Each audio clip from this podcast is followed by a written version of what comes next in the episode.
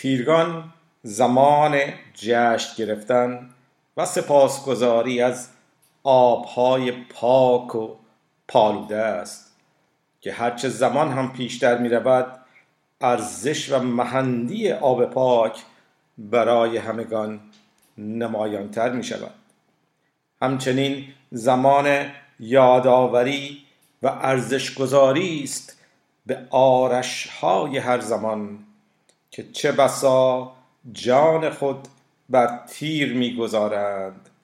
تا کیان میهن نگاهبانی شده و جانهای مردمان از گزند و آزار دور بماند تیرگان بر همگان فرخنده و شاد باد.